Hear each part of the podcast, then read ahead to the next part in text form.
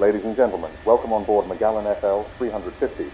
This is your captain speaking. The weather in our route is good, with a comfortable temperature of 28 degrees Celsius, with clear skies. We wish all of you a pleasant flight with us. On behalf of all our crew, thank you for choosing McGallen Flight Leaders as your partner today. Welcome to another weekly episode of McGallen FL 350, where we share short snippets of technology, leadership, communication, and more. In this episode, we talk about a safe and effective disinfectant infused with table salt, the passwordless future to secure logins, and Indonesia as the land of tech unicorns in Southeast Asia. Remember the pandemic where hand sanitizers were almost sacred at one point? Most hand sanitizers or disinfectants would contain a simple formula of 70% isopropyl alcohol or IPA, with the remaining 30% being water. While some disinfectants may use ethanol, isopropyl alcohol is considered the more effective alcohol. However, when such disinfectants are used in a hot tropical climate such as ours, they tend to evaporate quickly as a spray or when applied, which means the disinfection properties are reduced quickly and drastically. And recently, Hyo Jik Choi, a chemical engineer from the University of Alberta, developed a simple and even more effective disinfectant formula than 70% alcohol.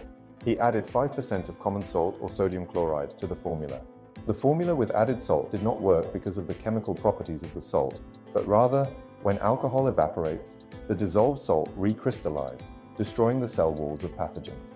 This formula is so simple, safe and effective, practically anyone can create their own. Have you been bothered with way too many passwords to log into different websites, platforms and devices? The reality is that we must not reuse our passwords on multiple platforms, as hackers can hack through one platform and own all our platforms and data.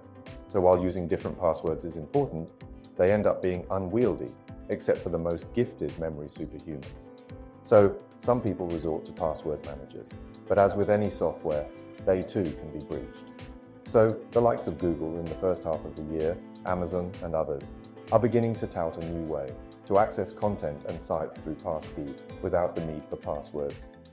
Google and other implementers are saying that passkey logins are safer and easier for users, while having an anonymity that passwords do not have, since passwords may be written down by users and then seen by others, or guessed by hackers. A passkey is stored locally on a device such as a smartphone, and upon unlocking by the user through biometrics or screen unlocking, the passkey is retrieved by a website or platform and allows the user to enter. If you're interested in technology or entrepreneurship, especially with the volatility in much of the world today, you may want to look east now, specifically Southeast Asia or Indonesia.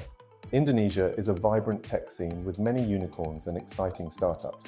With the pandemic now behind most of the world, Indonesia is making a quick turnaround, with the tech scene becoming incredible for investors, collaborators, inventors, innovators, and job seekers alike.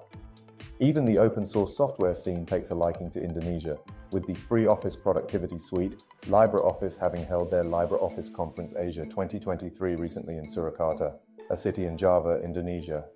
Talk to us if you need a partner in public relations, media training, crisis communication, red teaming, leadership training, and marketing.